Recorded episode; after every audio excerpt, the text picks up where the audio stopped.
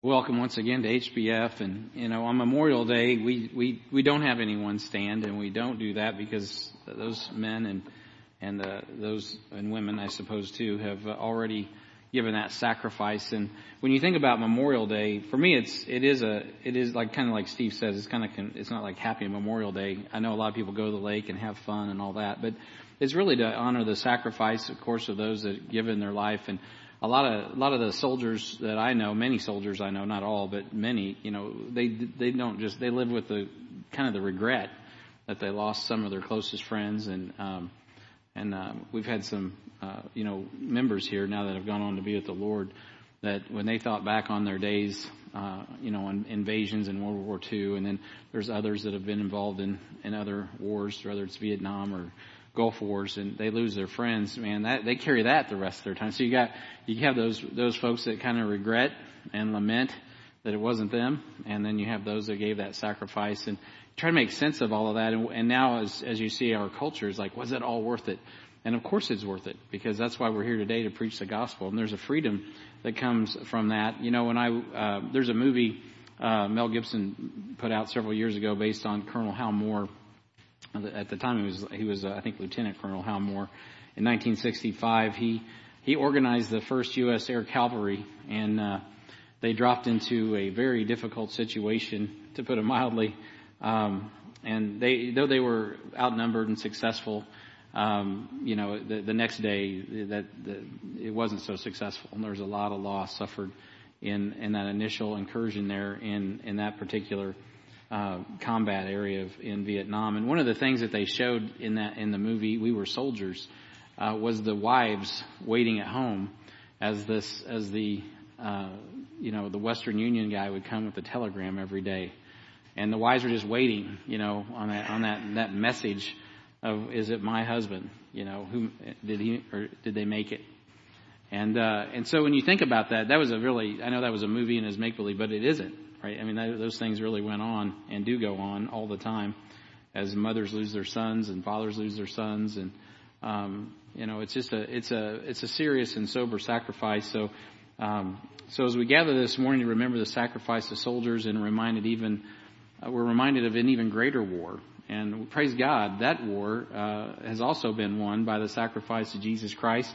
It's the war between good and evil and the kingdom light, the kingdom of light and the power of darkness, a conflict that, you know, it opens in Genesis 1 1 um, and 1 2, and that conflict rages into the New Testament as we are now, as the Bible calls us, sheep counted for the slaughter. And what's so cool about us is death has no sting, right? So, uh, was we mourn the loss of soldiers and all of that. The reality is for us, you know, if you're born again this morning, only to those that are born again, death has no sting right? If you're saved, there just is no sting in death. So um, you may die physically, but you're gonna, you're even gonna overcome that. You will resurrect. That's a promise of 1 Corinthians 15. There's no doubt about it based on the New Testament. And so there really is no sting in death. So we live with a whole different mindset.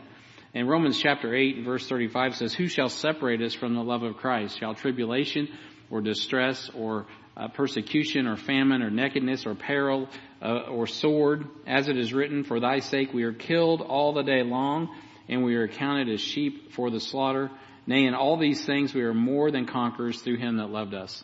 And the devil over the last couple centuries has tried to stomp out Bible believing Christianity and uh, to no avail, right? And he can get rid of our books and he can get rid of our videos and he can get rid of a lot of stuff, but he cannot get rid of this book and he can't get rid of the gospel because uh, God continues to prevail through the sacrifice of his saints. And that's still going on all over the world. Right now, saints are under incredible persecution without any fanfare, without any um, acknowledgement for the most part, uh, without many times the most weakest among us are the ones that are the most uh, vulnerable to be sacrificed. And they're the most precious in the sight of the Lord. And the Lord takes note of those things. And as we celebrate, as we should celebrate heroes in, in regard to military context and freedom of a nation, all that is right. But the Bible also gives us heroes. And, um, and because we're victorious through Christ, He's recorded for us some of the heroes of the faith. Paul, writing the Hall of Fame of Faith in Hebrews 11, the Bible says in verse 32, and, and, and uh, what, uh, what shall I more say? For in the, in the time would fail me to tell of Gideon and Barak and Samson and of Jephthah, of David and Samuel and the prophets who through faith subdued kingdoms, wrought righteousness, obtained promises, uh, stop the mouths of lions, quenched the uh, violence of fire, escaped the edge of the sword. Out of weakness were made strong, waxed valiant in flight, uh, turn to flight the armies of the aliens. Women received their dead, raised to life again. Others were tortured, not accepting deliverance, that they might obtain a better resurrection. And others had trial of cruel mockings and scourgings, yea, moreover, uh, of bonds and imprisonments. Uh, they were stoned and they saw and sawn asunder, were tempted and were slain with the sword, and uh, wandered about in sheepskins and goatskins, being destitute, afflicted, tormented. And then the Lord says, Of whom the world was not worthy. They wandered in deserts and in mountains and in dens and caves, and, and all these, uh, having obtained a good report through faith, received not the promise, having, uh, God having provided some better thing for us, that they without us should not be made perfect. And God is really telling us that we have a very important part to play in the Hall of Fame of Faith. Uh, those that died in faith, as he just accounted, many of them obscure names not even given, but he, God knows who they are. Um, we're waiting on a better promise, and that promise is what we have. That promise that we have in Christ, what I just read in Romans chapter eight. So just as there have been many soldiers die and leave their families uh, for our country, um, and, and it touches many of our lives, uh, there have, well, really all of our lives, um, and there have, there's also been many martyrs that have laid down their lives for Jesus' sake. And, uh, and I tell you, the world is not worthy of them. But yet God loves the world and He gave His Son and He gives us as sacrifices. And so we should be living sacrifices, holy, acceptable unto God, which is our reasonable service. When you come to Memorial Day, the thing that we need to remember is that God has put us here with a purpose and a mission and that we should set aside all the other drama and all the other stuff and focus on that mission and be who God saved us to be so we can accomplish that which He has saved us to accomplish. So as, as born again Bible believing Christians, we look at the sacrifice for freedom differently uh, than the world does. Um, and, and, it's not bad to look at any of that in any different direction, but we have a different perspective as we recognize that truly all liberty really comes from God. There really is only freedom because of the Lord Jesus Christ and His sacrifice, and everything else kind of is ripples out of that. That's why this country in particular, uh, out of all the nations of the world, is unique in our founding because it was founded on the concept that there was a justice and there was a just God, and um, and so even though they rebelled against the king, it was based in the morality of a just God that rewards men, um, and so. Uh, you know, liberty comes from the Lord Jesus Christ. And liberty is what we've been talking about. Uh, you know, as you look back in the Bible, you see another nation that was born um, on a moral basis. They haven't gotten the law yet. We'll get to that later. But God has spoke to Moses and said, "Let my people go." Right? Take this message to Pharaoh. Pharaoh has been mistreating my people. He has kept them in bondage. He is he is brutalizing them. He is killing their children. All of the things that we've already covered, and let them go. And God is the one who calls for liberty and freedom. God is the one who liberates men's souls. Liberty is the subject of our study in Exodus. Uh, and so that transitions very well. When we think about Memorial Day and liberty, we do need to think about God's power and God's purposes in that. We've been studying the call of Israel to leave the bondage of Egypt. They, like us, needed to be liberated supernaturally from the oppression of Egypt, which is the type of the world system.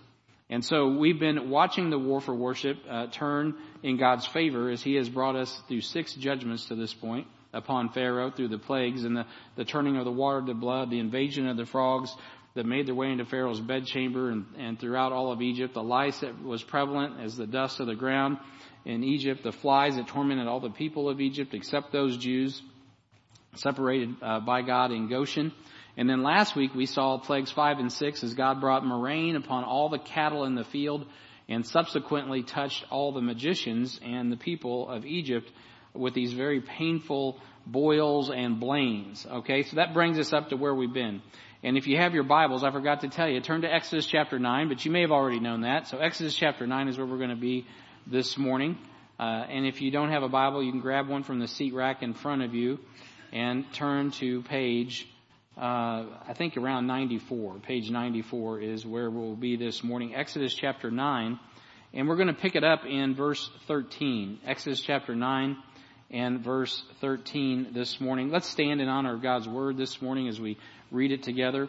Exodus 9 and verse 13. If you can't stand, that's fine, but if you can, please stand with me.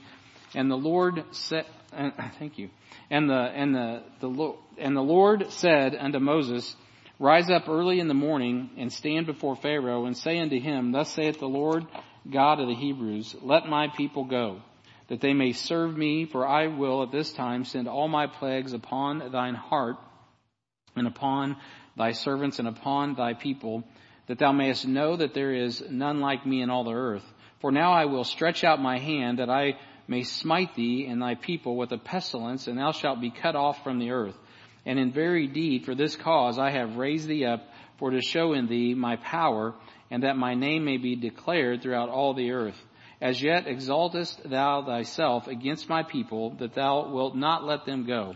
Behold, tomorrow about this time I will cause it to rain a very grievous hail, such as hath not been in Egypt since the foundation thereof, even until now.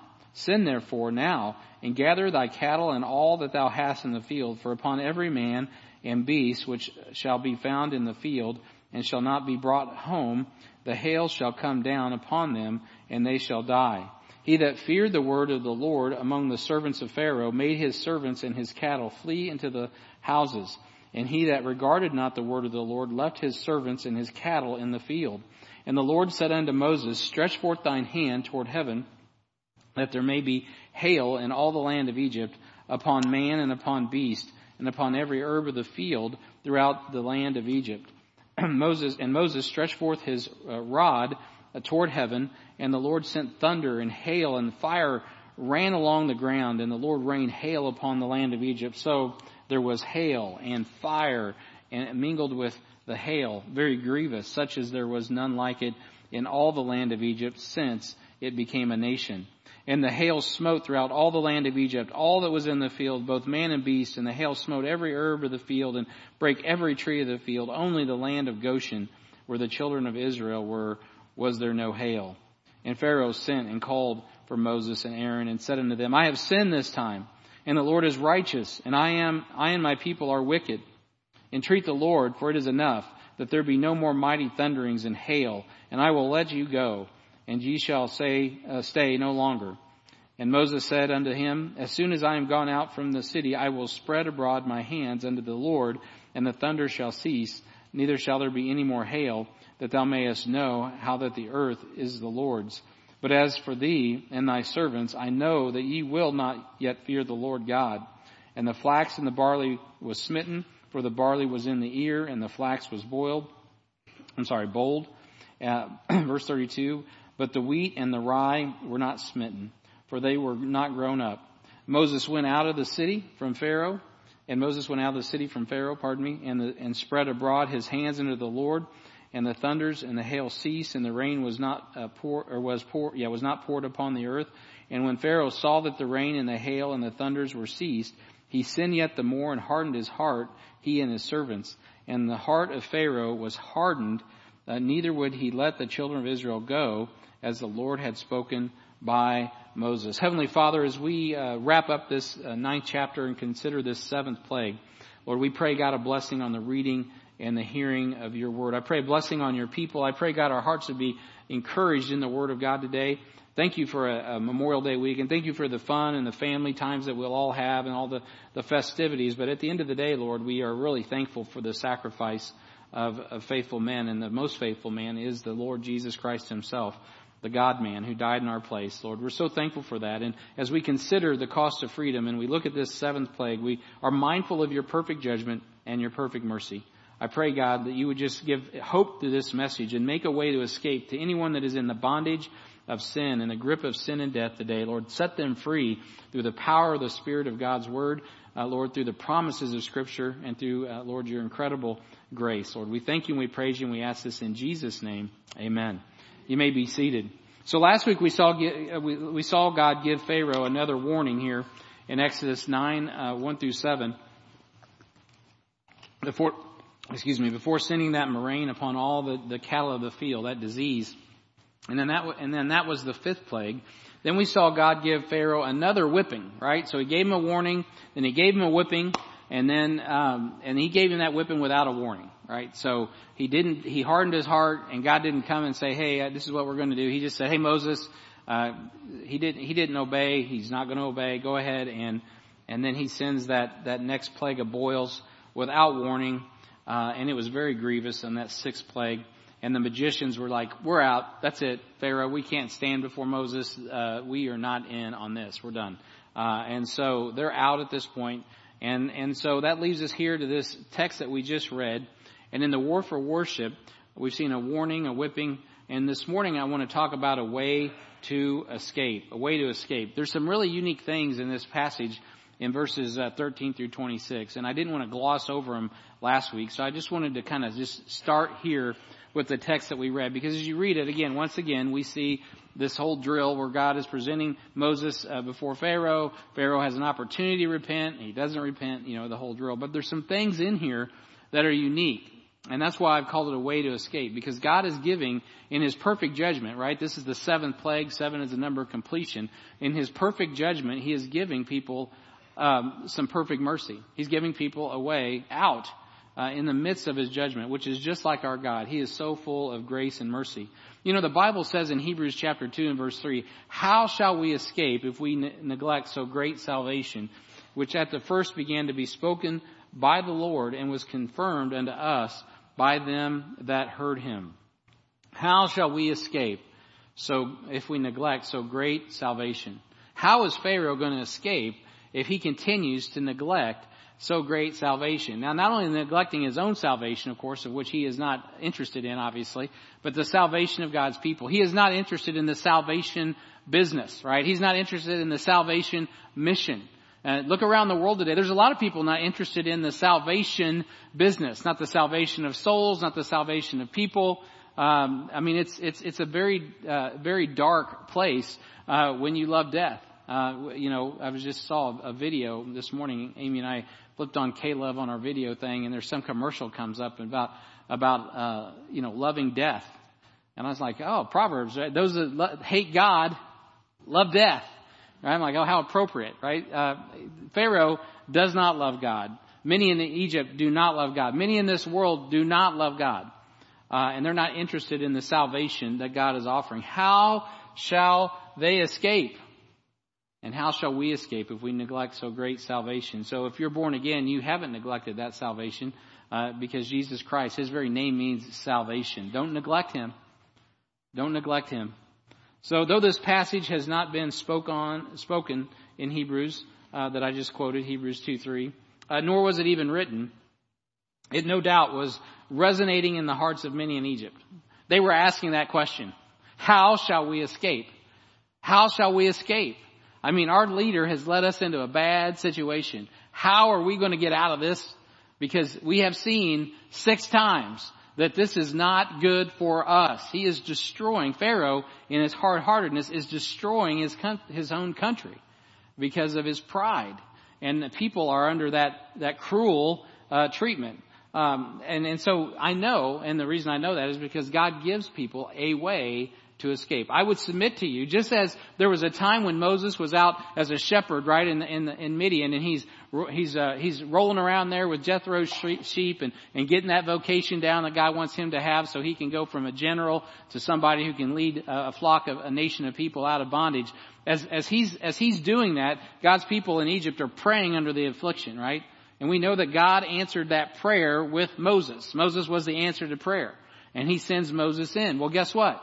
As, as these judgments are coming upon Egypt, and now Israel has been uh, set apart, right, in Goshen, and they are sanctified in a sense, and they are set apart from these judgments. There are people, they're Egyptians, without a doubt, Gentile Egyptians that don't know God of Abraham, Isaac, and Jacob, and they've been praying to their gods, and nobody's listening, right? They can't stop the judgment that's coming.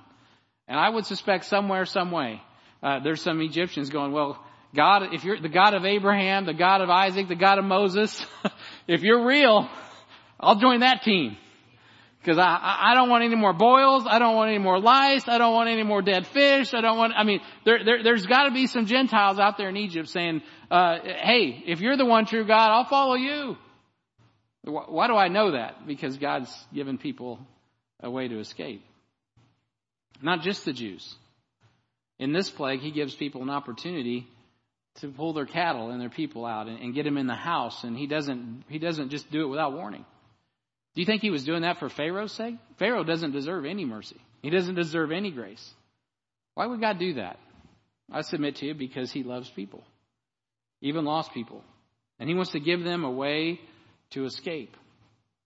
God wants people that want to be out of the bondage of this world, out of this world system, uh, that under the, the, the, the, the problems that, that they face because it is a wicked world. They need a way to escape. You know, in a way, when we come here on Sunday, that's kind of what we're doing. We're escaping. We get this cool deal. We get to come together. We get to set our affection on things above. We get to swim around in the Word of God. We, we're, we're like, like air, man. We're free. We're just, we're just, we're just, we're loving the liberty that we've got. And, uh, and God has given it to us. Yes, through the sacrifice of soldiers, but, but also, most importantly, through the sacrifice of the Lord Jesus Christ Himself. Who, whether we live or die, makes us free and gives us that internal freedom that, that only Jesus can give. It's, it's just something supernatural that we possess when we're in Christ. It's awesome in the true sense of the word, awesome. And so, and so it's amazing.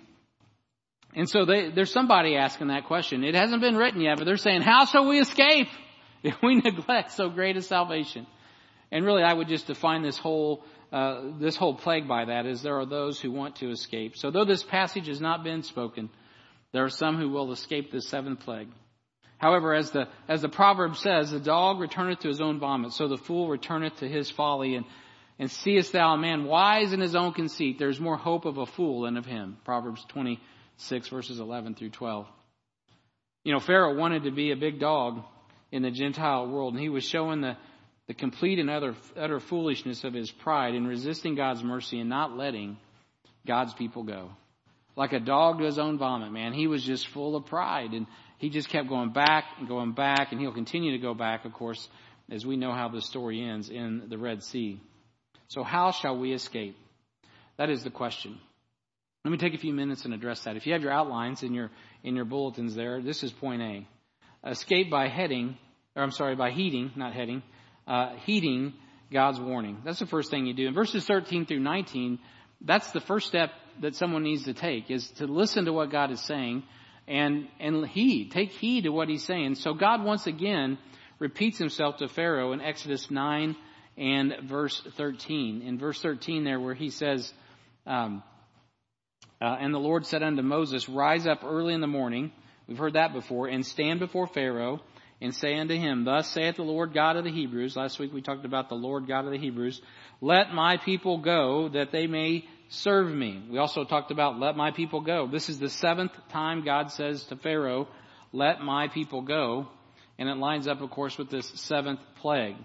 It's perfect judgment coming upon uh, this man Pharaoh and this nation. So God's warning and his wrath are perfect. Pharaoh is just too blind to see it. So as Pharaoh starts a new day, once again, trusting uh, in the, the gods of Egypt to bring order from chaos imposed on the land uh, by the Lord Jesus Christ, by uh, by the the Lord God of the Hebrews, he suddenly sees uh, Moses standing before him, and by now uh, he knows what that means. I'm sure he's going, "Oh no, not this guy again." Here we go. So we don't know how much time has passed uh, between this last plague, the sixth plague, and the seventh one. But we do know that enough time has passed for them to once again have populated the field. Because you'll remember, right, the murrain took out all the cattle. And so now we have cattle again. So some, uh, you know, some decent amount of time has passed. And we don't, we're not given the details. So I wonder, I just kind of imagine how that all happened. How did they get that repopulated? And so I think, I think it's fascinating.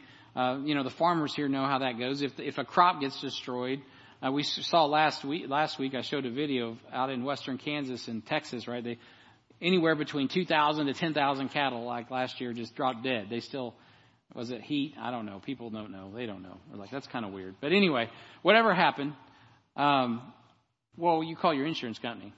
you know, you're like, hey, I need some more money to cover that. Hopefully you're insured. Maybe you're not. If you're not insured, what happens? You go out of business. And so, um, I, you know, I don't know. They had to, they had to, they had to deal with that. They had to repopulate the cattle. Of course, there was probably some under roof that, that survived, but uh, I also consider the, the fact that this could have really helped the Jews because we know where the We know where the plagues weren't hitting. And, you know, we saw last week Pharaoh even sent people out to check that out to see and verify. Yep, the, there's nothing happening down in Goshen. So now, where would be a good source of supply? Well, did you could you imagine that after the plagues? Hey, uh, don't tell anybody, but I'm with Pharaoh. Uh, can we buy some cattle from you guys? you know, and so uh, I don't know if they got that from the Jews or not, but uh, or they got it from neighboring neighboring countries, but somehow they were able to repopulate the fields again. And we, we know and understand that historically, uh, war is good for bankers as they loan money to both sides and get very rich in the in the uh, business of death and destruction. But in this case, it certainly uh, wouldn't have hurt the Jews to have their cattle unscathed, right, from the previous plagues and have the blessing of God upon their lives and their property, right? So we saw last week God was not just protecting their lives, He protected their property. And that could be very advantageous because this is a war for worship, right? We, we know how that goes. There's a war in Ukraine, right? And everybody's just spending money willy nilly, uh, trying to spend their way through it. I don't know how the cattle uh, that died in the murrain were replaced, but we do see that God is clearly targeting them again. So it'd be like, okay, I, I got my insurance money. Uh, we're going to replant again, you know, next cycle, get the crops back up. You know, odds are nothing's going to happen again. and bam, here comes, here comes that crop's gone again. So God is really, I mean, he's like, he's like, you know, jab, jab, bam. You know, he's just really knocking them, uh, financially in the mouth. And so God announces the target of this plague in verse 14 where he says, For I will at this time send all my plagues upon the heart. It's really not in the field, although the field's the subject of the plague. He's really dealing with the heart of Pharaoh and upon thy servants and upon thy people, that thou mayest know that there is none like me in all the earth. And so as, as we've gone through this series, you've heard me talk a lot about how Pharaoh worships these pagan gods, and sure, surely he did, and he did believe that, and he believed he was you know, uh, born of the, the, the, deities and all of that uh, business. But at the end of the day, I suspect the way God addresses this in, in verse 14, he's like what Paul said. The love of money is the root of all evil, right? And God knows the reason he's, he's attacking him financially is because it's going to hit him, Pharaoh, in the heart. This is a this is her, he's destroying the economy, the thing that, that makes him wealthy and, and makes him who he is and gives him all this clout. And God is hitting him in the heart. Clearly God is aiming for the heart of Pharaoh. And though his heart is hard, God is still targeting it to prove the, uh, his power over the wicked nature of men. And the heart that will uh, not be won by Christ will be judged by Christ. Think about that. The heart that will not be won by Christ will be judged by Christ. God wins either way. This is a fundamental lesson all men everywhere need to understand. Truly, every knee, every knee will bow and every tongue shall confess that Jesus Christ is Lord to the glory of God. Uh, three times in Scripture, God mentions every knee is going to bow and every tongue is going to confess. Once in Isaiah and twice in the New Testament. Once in Romans and once in Philippians, right? So God is, makes it very clear. Every knee is going to bow. Every tongue is going to confess. Every knee should bow. Every tongue should confess. Today is the day of salvation. How shall we escape if we neglect so great salvation? Today is the day. So notice that God tells Pharaoh he will send all the plagues upon Pharaoh's heart. This is interesting as the magicians uh, pointed out to Pharaoh in Exodus 8:19 that the lice was the finger of God. The magicians they were clued in. By this time we get to that sixth plague, the magicians can't even stand before Moses in Exodus 9:11.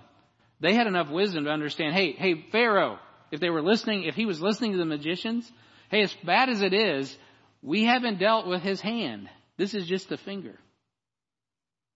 Hey, hey, you might want to take a clue here, Pharaoh. This God has just put his finger on us. He hasn't come down on us yet. But in this plague, chapter, in uh, chapter 7, number 7, God is like, hey, I'm bringing all my plagues. I'm bringing it all. A-L-L. And so uh, those magicians are nowhere to be found. They already they were done. They were they understood this was no God to mess with. They did not have near the power. Uh, they're like, hey, don't don't call us. we'll call you, Pharaoh, because this is way over our this is way over our pay grade. We cannot take any more of God's wrath. They were done.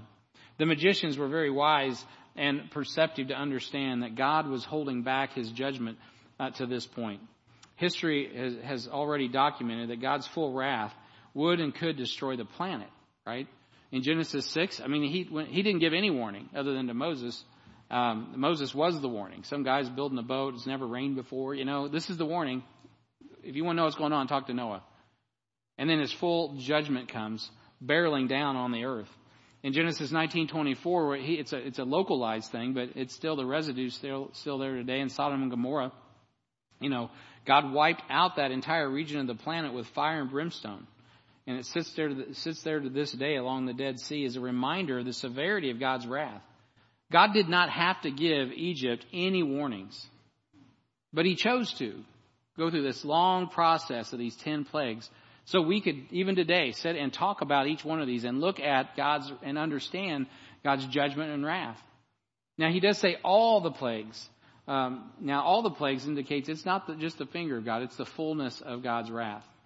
And so, there's an illustration. When my kids were little, um, you know, uh, there were times when they would, they could probably, I don't know if my poor daughter's probably traumatized, but if they were getting their hand into something, I would just flick their hand, like, get your hand, get, eh. you know what that was? That was the finger of Dad. Just the finger. Of Any, uh, oh, don't raise your hand. Anyway, I know you can't do that. Don't. I hope that no one from Child Protective Services is listening. So, uh, but you know, you tell them no, and hey, hey, hey, flick the finger, right? Don't don't do that. And that was enough. You know what? That's that's what God's doing to, to Pharaoh. He's just like, nope, nope. He's just kind of flicking them. And now it's like, no, we're, we're going to go with the full force. We're going to get out the rod. I'm tired of messing with you. You're going to get all my plagues. They're going to get another whipping. So this is a picture for us of, of what will occur in the coming tribulation. You know, when the seven, there's going to be seven vials poured out upon the earth. The Antichrist will face trouble uh, as he ascends to power in the tribulation, and the planet will be full of death and destruction. Yet it's not until God pours out all his vials that the force of God's judgment is felt upon the Antichrist and those who dwell upon the earth and follow him. It's going to be a, it's going to be a terrible time. Um, and that, I know that slide's been on the screen so you can see it, but it's just a picture. What you see in the Old Testament is just a foreshadow of a time yet future at the end of the seven year tribulation when all of God's wrath is going to be poured out on this earth because they rejected Jesus Christ, the Son of God. Israel rejected him, this world's rejecting him, and once the church is pulled out, it's going to be on like Donkey Kong. And so, uh, and by the way, the, that that full judgment is is saved. It's very incremental until the end, until the end, when the wrath, the full cup of God's wrath, is poured upon this earth. And even then, by the way, God has mercy. He doesn't destroy everyone and everything. Uh, he comes back and restores the nations and fulfills his prophecy just as he promised. You know why God doesn't? God is not the author uh, of confusion, and He is not. He doesn't take delight in the death of sinners. He does it because it's the only way to preserve life. He is judging them justly, and and so God tells Pharaoh exactly what's coming in Exodus nine fifteen because Jesus' testimony is the spirit of prophecy, according to Revelation 19.10. He just demonstrates over and over again. He said, this is what's coming, and then it comes. This is what's coming, and then it comes. And you know what? Pharaoh just keeps missing it, and just keeps missing it, and just keeps missing it. When I was a child, I would always hear people say, well, they've been saying the world's coming to an end forever. Have you everybody ever heard that, you know? And minimizing the Bible and all of that. Uh, and so, uh, and so when I got, well, before I got saved, actually that very thing is what got me saved. It's like, well, the Bible's been saying this forever, huh? Uh, let me do some research. And once I started looking into what the Bible actually did say, I'm like, uh, I'm reading this thing in Revelation. None of this has happened yet. And it's not exactly the, you know, just when you start really reading the Bible for what it says, you start to realize that, wow, this thing is not only accurate in history, it's accurate in prophecy, right? God says, I'm bringing some judgment. Some judgment's coming. Some people ought to be listening to that. And they ought to be saying, how shall we escape if we neglect so great salvation? How shall we escape if we neglect Jesus Christ and His grace? We're going to go take it to the streets today. You know, ultimately, uh, let's just get to the end of the, the thing. Yeah, we're going to have church in the park. Yeah, we're going to have VBSs. But really what we're trying to do is tell people, look, there's a way to escape. There is judgment that will come. Yeah, yeah, you may not see the rapture. You may not see the second coming. You could die tomorrow in a car wreck. That can happen. And it's okay, it doesn't bother, but you're still gonna face judgment. You're gonna stand before a holy God, either with Jesus Christ as your advocate or at the great white throne with Jesus Christ not as your advocate and be cast in the lake of fire. So everyone needs to be prepared for that day of death. And the wise man lays it to heart. And they find that Jesus, his very name is salvation. I mean, how could, God can't make it any more clear. Receive salvation. Receive Jesus. Same thing. Jesus Christ is salvation. How shall we escape if we neglect so great salvation? So God's purpose for dragging out Pharaoh's judgment is revealed in verse 16. It says in, in, he says, and in very deed, for this cause, I have raised thee up. Pharaoh, you want to know what your purpose is? It's not to be a great Pharaoh and, and, and all of that. It's, it's so I can, for the rest of time and eternity, use your hard heart as an example of what not to do. For to show in thee my power and that my name may be declared throughout all the earth. Pharaoh, I'm going to use you to do the very thing that you don't want to do. You're going to exalt my name. Your hard heartedness is going to be used for generations to promote my glory and my power. And everybody's going to know that, that this happened in Egypt. It's a fact. God is revealing that, that to Pharaoh, and he is simply now an object lesson for the rest of the earth. In all of his pomp and circumstance, he was no more than a teaching example. In Romans 9:21, God will cite Pharaoh as a vessel unto dishonor. Romans 9:17 says, "For the scripture saith unto Pharaoh, even for this same purpose have I raised thee up, and I have that I might show my power in thee, that my name might be declared throughout all the earth." I need to show some people that I have some power, so I'm going to take the most powerful man on the planet and I'm going to toy with him and show everybody how powerful I am. Because Pharaoh is nothing for God. He's nothing. And but God was, was showing everybody else how powerful he was. He was showing Pharaoh as well how powerful he was, and his name would be declared throughout all the earth. In verse 18 it says, Therefore hath he mercy on whom he will have mercy, and whom he will will he hardeneth. Thou wilt say then unto me, Why doth he yet find fault? For who hath resisted his will? Nay, but O man, thou art that repliest against God. Shall the thing formed say unto, to, uh, unto it, Why hast thou made me thus? Hath not the potter power over the clay, and the same lump to make one vessel unto honor and another unto dishonor? We see that God quotes directly from Exodus at the end of Romans 9:17, that I may show, that I may show my power in thee, and that my name might be declared throughout all the earth. So there's a principle of Bible study here, and that is to take a note when God repeats himself, and God's repeated himself in Romans chapter 9 and quoting from the Old Testament. Now, our Calvinist friends go off on a tangent here in this passage uh, to justify predestination uh, because, you know, of course, uh, the, you know, they show that uh, Pharaoh was a, a, vessel created for destruction and he had no will in this. Now, I've already established for you that, that half of the time Pharaoh was hardening his own heart. Before this process even began, Pharaoh was worthy of judgment and death. So it isn't, it isn't that God from the birth from birth was just knew that Pharaoh was going. He knew because he's omniscient, but he wasn't destining uh, anyone to to die. He gives all men. He wants all men everywhere to repent. He makes that very clear in Acts chapter 17. Uh, Jesus Christ died for the sins of the world. People have a decision to make. But what is God? What is God showing us in Romans 9? It's that He is sovereign for sure, and He does use the hardness of both Pharaoh and the Jews to redeem a remnant uh, in the coming tribulation. In the church age, it is those of all peoples, nations, tribes, and tongues who receive the gospel by faith. As he progresses through Romans 10 through 11, Paul sets forth that God has left a remnant in Israel to fulfill the covenant promises of Abraham upon the fullness of the Gentiles when they become in at the end of the church age. So only, only somebody that, uh, um, you know, I don't know who can miss it, but somebody can miss it. Um, this clear teaching in Romans, you can only miss it if you're beguiled by Philo and Augustine's theology of Zeus, which has been brought into the church through John Calvin today. And so a lot of people get their minds corrupted from the simplicity that is in Christ. But I'll tell you who didn't miss it, and that's Cecil B. DeMille. You guys know who that is? He's like the father of modern um, uh, movies. And, uh, and so he cashed in on that promise of Exodus uh, and also Romans that God would, would magnify his power to all the generations, right, through the whole world. I mean, he's still doing it. So in the, in the, this guy was born in around the turn of the century, 19, early 1900s. So, uh, he made the movie Moses in the 50s. It's like 1956. We're still watching that thing. And there's, I mean, it's a, it's a classic for sure. It's one of the most, if you adjust it for inflation and all the different things, it's still one of the most profitable movies the world has ever seen. Why?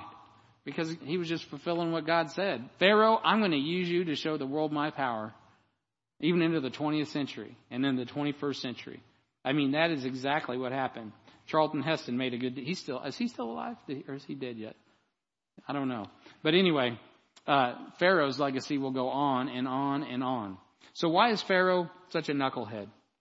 Because that's what God said he was in Exodus 9:17. Pharaoh, you're just a knucklehead. And for the rest of time and turning, I'm going to show everybody this is what a knucklehead is. And it's you, pal. And, uh, and that's just it. As, that, as yet exaltest thou thyself against my people, thou will not let them go. I mean, that's the, that's exactly where Pharaoh's at. You are just a hard, you're as stubborn as a Missouri mule. That's, I mean, that's another way of putting it. You're just so stubborn. If you want to be a knucklehead, exalt yourself against God's people. That's exactly what Hitler did, and it ended up being uh, being notorious. He ended up becoming notorious in history, just like Pharaoh. When you hear about Hitler, you think just like Pharaoh. That's what happens when you exalt yourself against God's people. So we live in a unique time in history today, uh, because before 1948, before Hitler, uh, there wasn't a, a, a nation of people, the Jews, gathered together in Israel like there are today. God used Hitler again to promote his his plan for the nation of Israel. So we're living in that Romans 9 through 11 section. It's like come to life for us in the last 70 years because God has taken the nation of Israel, that, that remnant, and He has brought them into the promised land.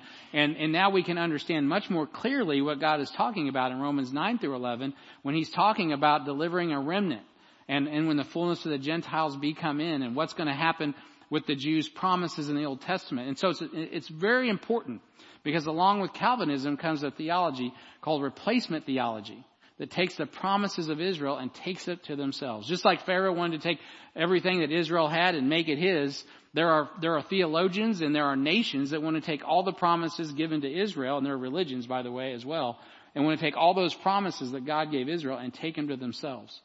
That's not what we do. We take Jesus to ourselves. That's our, that's our inheritance. Jesus Christ, the Jewish Messiah, for sure. He's all we need. We don't need the promised land. We don't even need this planet because we got all we need in, in Jesus Christ. But yet there is, there are complete movements and there are motions in this earth and there will be wars yet ahead over what I just told you. People trying to reclaim the promises of the nation of Israel. And so if you watch the news and geopolitical activity, always remember that.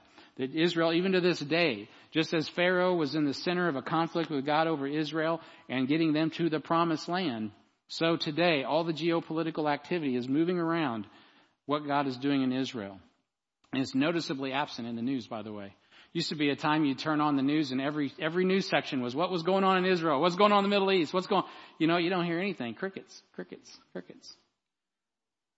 Just you ought to pay attention to these things because there's still action. A friend of mine just got back just uh, last week from, from the Middle East and he went to Israel. He was going to take a tour. Couldn't go had to do an, a different tour because the friction between the Palestinians and the Israelis.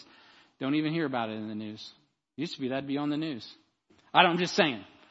Uh, I know a lot of that I just said went over a lot of heads, so just, okay, we'll get back down to the basics. But there's a lot in this. When you look at this and you look at what's going on in the world and you see Pharaoh and his hard-heartedness, there's just a lot of practical application today in the knuckleheads that hate God's people, both the church and God's promised people, the nation of Israel, and what God will have uh, for store, in store with them as He eventually will let them inherit this earth. So today, you could visit hell if you could.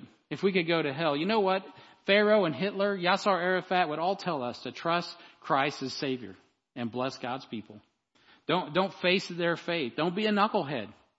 Several years ago, I was invited to a, a breakfast with a, a prominent politician and they had all these pastors sitting around and and they're like, what can we do for you? You know, so I'm always like sitting on my hands. You know, I'm like, nothing. But I, I did come up with an answer. Um, I said, listen, this is what you can do. Two things. Number one, support Israel. That's biblical.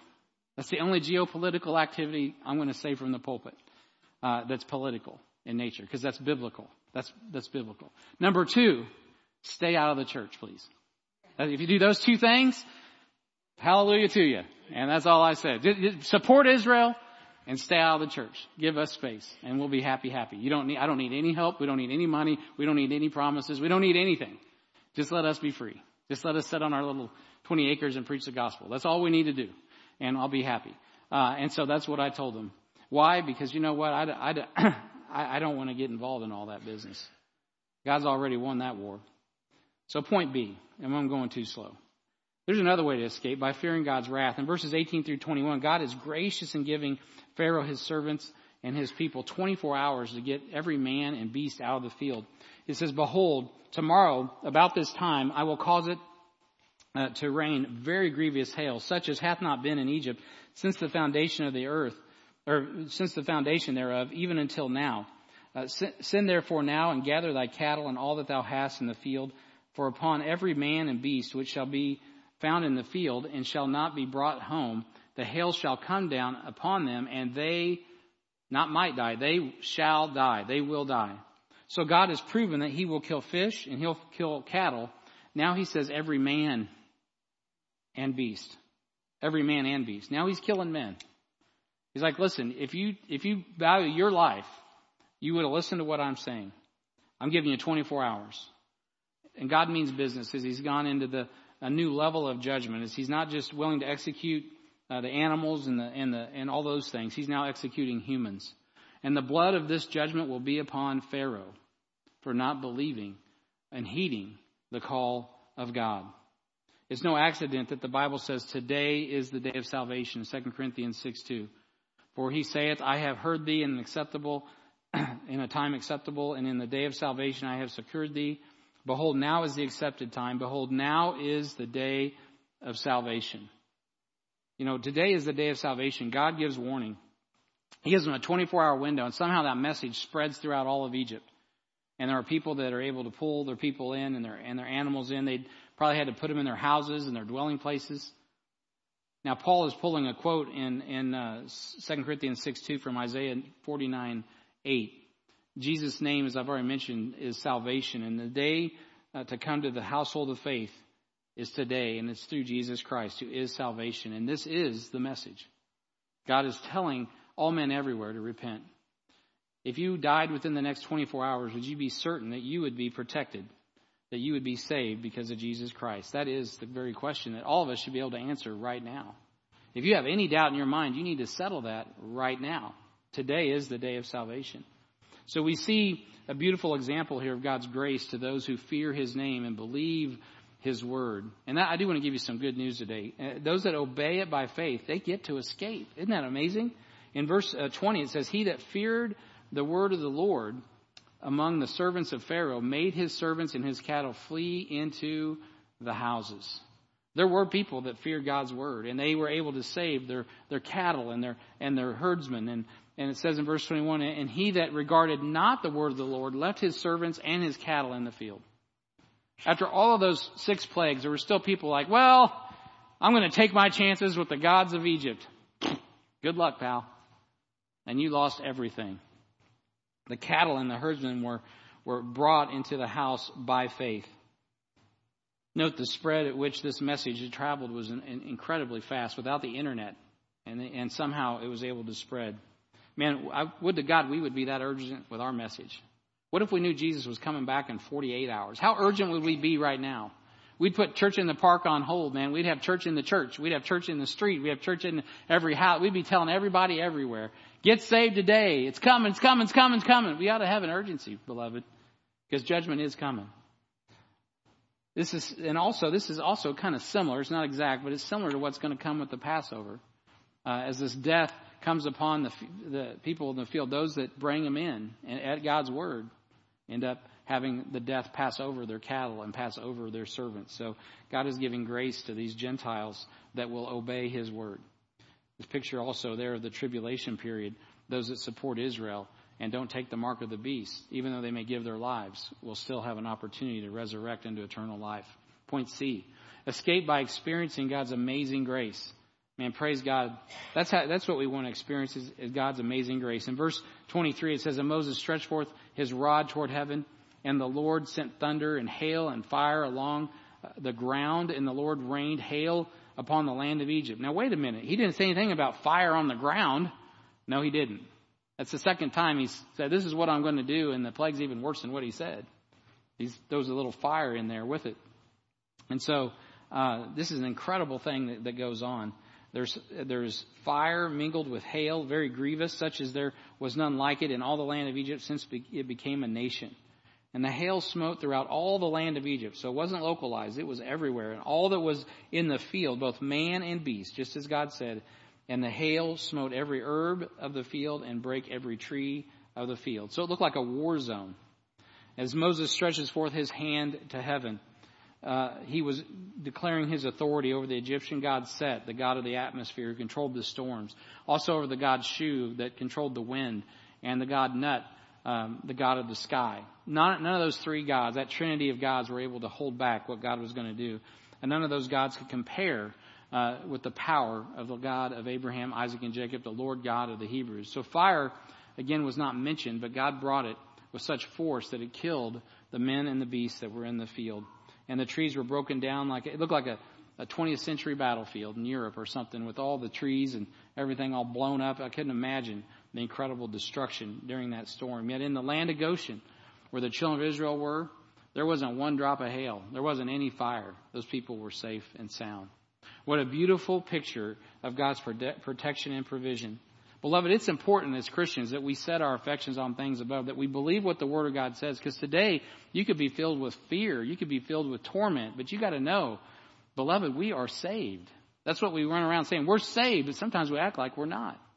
We, we act like, oh no, the sky is falling, the sky is falling. Well, it kind of is falling at times, but I'm talking about judgment's coming, right? We all understand that, but man, there's hope in Christ. We are the hope of the world. We are the pillar and ground of the truth. If there's no hope here, there ain't no hope. We are the place where people come in a dark and dying world to find out that there is life and there is light and there is grace and there is power. And we are not given the spirit of fear, but power, love, and a sound mind. What a gracious thing that we are given through God. Romans 8 says this in verse 1 There's therefore now no condemnation to them which are in Christ Jesus, who walk after the, uh, not after the flesh, but after the Spirit. For the law the Spirit of life in Christ Jesus hath made us free from the law of sin and death. We are free. The moment you trust Christ as Lord and Savior, you've been spared the wrath to come.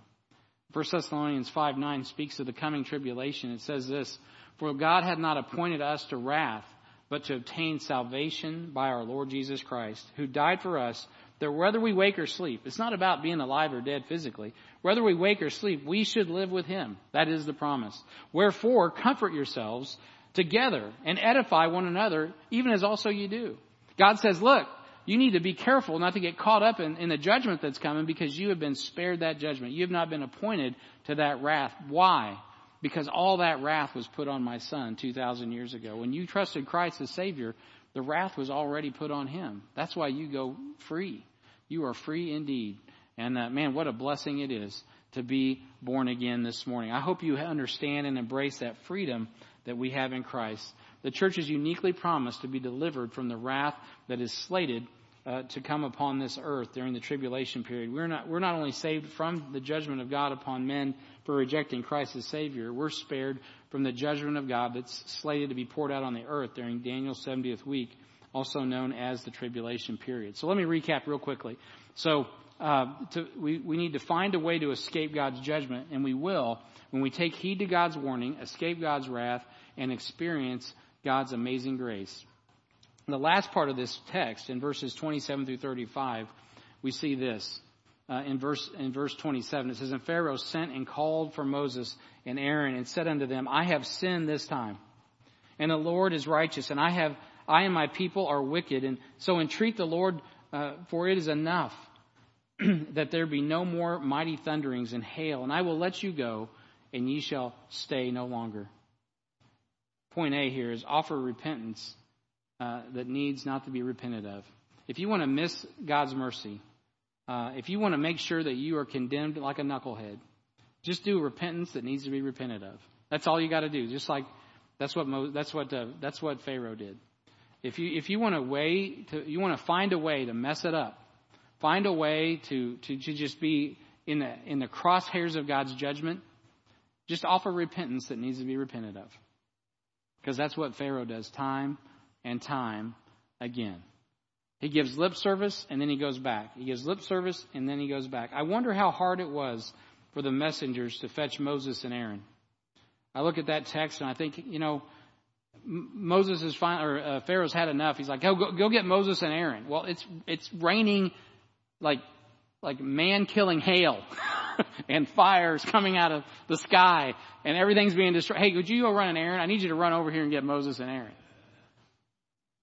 So somehow, you know, I don't know how many guys, servants went down on the process, but they got the message and uh, they come back and Moses and Aaron make their way through all of that and they stand before Moses. Or I mean, uh, Moses stands before Pharaoh. And Pharaoh says, you know, this time I've sinned and I'm wicked and my people are wicked. This time. Like, what? Dude, you don't get, the, you don't get what's going on here. This time. Every time. You are not a God, Pharaoh. And he's growing, and, and so, so we're in a situation where Moses is so gracious. And I'm going to cut to the chase because of time, but he, he's just, he's just not offering real godly sorrow, right? The Bible tells us in 2 Corinthians 7:10, "For godly sorrow worketh repentance to salvation, not to be repented of, but the sorrow of the world worketh death. For time's sake, I'm just going to cut to the chase. What is wrong with Pharaoh? He's sorry for the consequences. He's not sorry that he has offended the God, the Lord God of the Hebrews. He is not humbled and contrite before that God. He just wants out of the circumstances very clearly. And yet Moses is willing to accept that. But you know what Moses says? He says, Hey, Pharaoh, uh, I'll answer your request. We'll let you know, I'll go out and we'll get this thing taken care of once I get outside the city. So that means Pharaoh had to watch Moses walk through the midst of the fire and the hail and and through all of the thunderings, walk through the city. I don't know how big the city was, but it could have been huge. And and so it could have taken a little bit of time. And he walk and they're walking through. And obviously, nothing's happening to Moses and Aaron. They're just trolling right through the middle of all this, like nothing's going to touch them. Because you know why? nothing's going to touch them. I mean, that in itself, Pharaoh had to be just like, that's impressive. you know, that's impressive. But the guy's heart, man, just he was just it was a it was a false repentance. It was if you want to miss what God's doing, just feign your repentance. Just feign and go along to get along. I did that before I was saved. I remember, are you born again? Oh yeah, I'm born again. Blah. I'd make up some story. I wasn't saved. I was lost as a goose. I was like Pharaoh. I was lying. Pharaoh's lying. He's not repentant. He doesn't believe he's wicked. And you know who knows that? Moses does. Moses tells him that uh, before he walks out. He says, "Hey, Pharaoh, um, um, look in verse 29. And Moses said unto him, As soon as I am gone out of the city, I will spread abroad my hands unto the Lord, and the thunder shall cease, neither shall there be any more hail. I'm going to keep my word. God's going to keep his word, that thou mayest know how that the earth is the Lord's. but look in verse 30. But as for thee and thy servants, I know that ye will not fear the Lord God. And the flax and the barley was smitten, for the barley was in the ear, and the flax was bolled, uh, but the wheat and the rye were not smitten, for they were not grown up. It's amazing. God uh, is willing to, to, to, bring this to a, a, a, stop. He's willing to, to give, again, mercy. He knows that, the, I mean, Moses, he says it in verse, in verse 30. He knows, hey, listen, Pharaoh, you're not going to change, but you know what? I'm going to keep my word. God's going to keep his word. And then on top of that, point B, don't miss out on God's, on the, on the mercy of God provides in the midst of judgment. Man, what a good God he, he is. Don't miss out on the, on, on the mercy God provides in the midst of judgment. As, as he's telling Pharaoh, you're playing games with God, he says, oh, and by the way, all the crops that God destroyed, there's still some in the ground for you. So your people can still eat. Yeah, you lost everything on the top. It's going to be an economic hit, but you'll have to wait. And, and the, I think it is the, what is it? The, the wheat and the rye They're still underground. They'll come up. Just so you know, just, just so you can feed some people around this place. I didn't utterly destroy everything. Why? Because God is merciful. Don't mistake God's meekness for weakness. He could destroy everything. He did destroy everything in Genesis 6. He did destroy everything in Sodom and Gomorrah. He will pour out his vials upon this earth. But right now God is just saying, hey, as bad as you think it is, I'm offering you mercy. I'm offering you grace. There is a way to escape. Don't be a knucklehead. Don't be like Pharaoh. Don't harden your heart against God. Why does God do that? Because you know what? We all, in different ways, sit in judgment. And we are not perfect judges like God is. But I tell you, one of the things that softens the heart, and this is the heart of the matter. God said early on, He says, I'm coming after your heart, Pharaoh. You know what the Bible says in Romans 2 and verse 3? And thinkest this, O man, that judgest them which doeth such things, and doest the same? You could just put in parentheses, hypocrite. That thou shalt escape the judgment of God. Or despise thou the riches of his goodness and forbearance and longsuffering, not knowing that the goodness of God leadeth thee to repentance. You know what God was doing in his mercy? He was dealing not just with the heart of Pharaoh, but with any Egyptian heart that would come to repentance. And he was showing his goodness in the midst of his judgment. He could have wiped out everything, but he chose not to wasn't because Pharaoh was going to change, but there were others that would. And we know that because when the children of Israel, Israel leave, not only do they loot, literally, they all these Egyptians are like, "Let me bless you. We got the message, man. Here you go. Take our gold. Take all this stuff with you." Many of them went with them, and there became what's called a mixed multitude, because some of those Jews, uh, some of those Egyptians decided, "Hey, uh, I think I'll just go with you." The Bible's full of examples of Gentiles like Ruth and, and Rahab and others who get in on the promises of God and escape the judgment of God because it's the goodness of God that leads us to repentance. God's dealing with the heart. Pharaoh's heart, uh, uh, Pharaoh was also blind because of his hard heartedness. And it was indicative of those that he truly served the one he truly served. In Job 41, the Bible says, Upon the earth there is not like, like, or not his like. Speaking of this creature named Leviathan. He is made without fear. He beholdeth all high things. He is king over all the children of pride.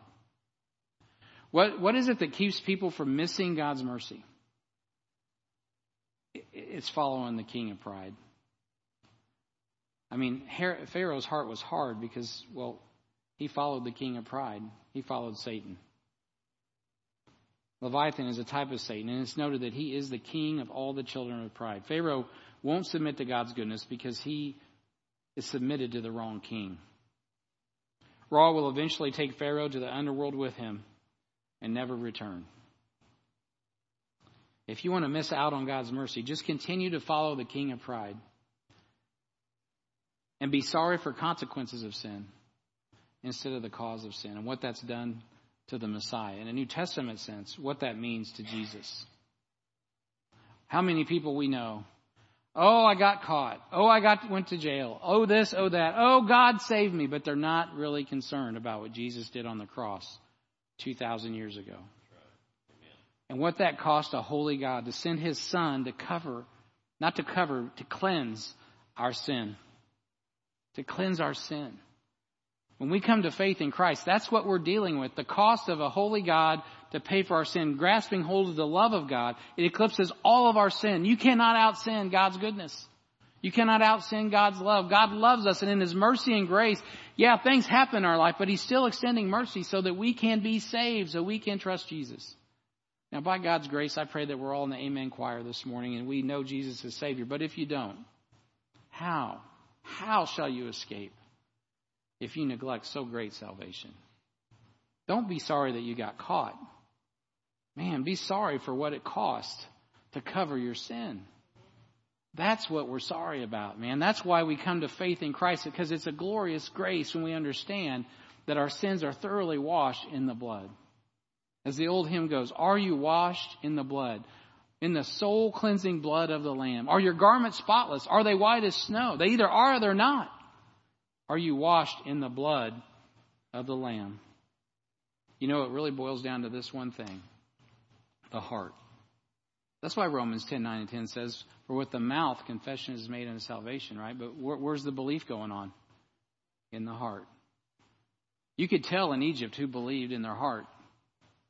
They brought those cattle in, they brought those herdsmen in, and they made provision because they knew judgment was coming. I don't know who you are, who I'm talking to in the atmosphere here, but if you don't know judgment's coming and you're not making provisions to get in Christ, you are as foolish as Pharaoh. And it's a heart condition. God uses the Word of God to penetrate the heart. It's like a sharp, two edged sword. And God wants to deal with the heart. He gave His Son for our sin. You know what God wants us to do is give our heart. And man, He will usher us into the household of faith, and judgment will pass over us. It's a beautiful truth of the Word of God. Amen.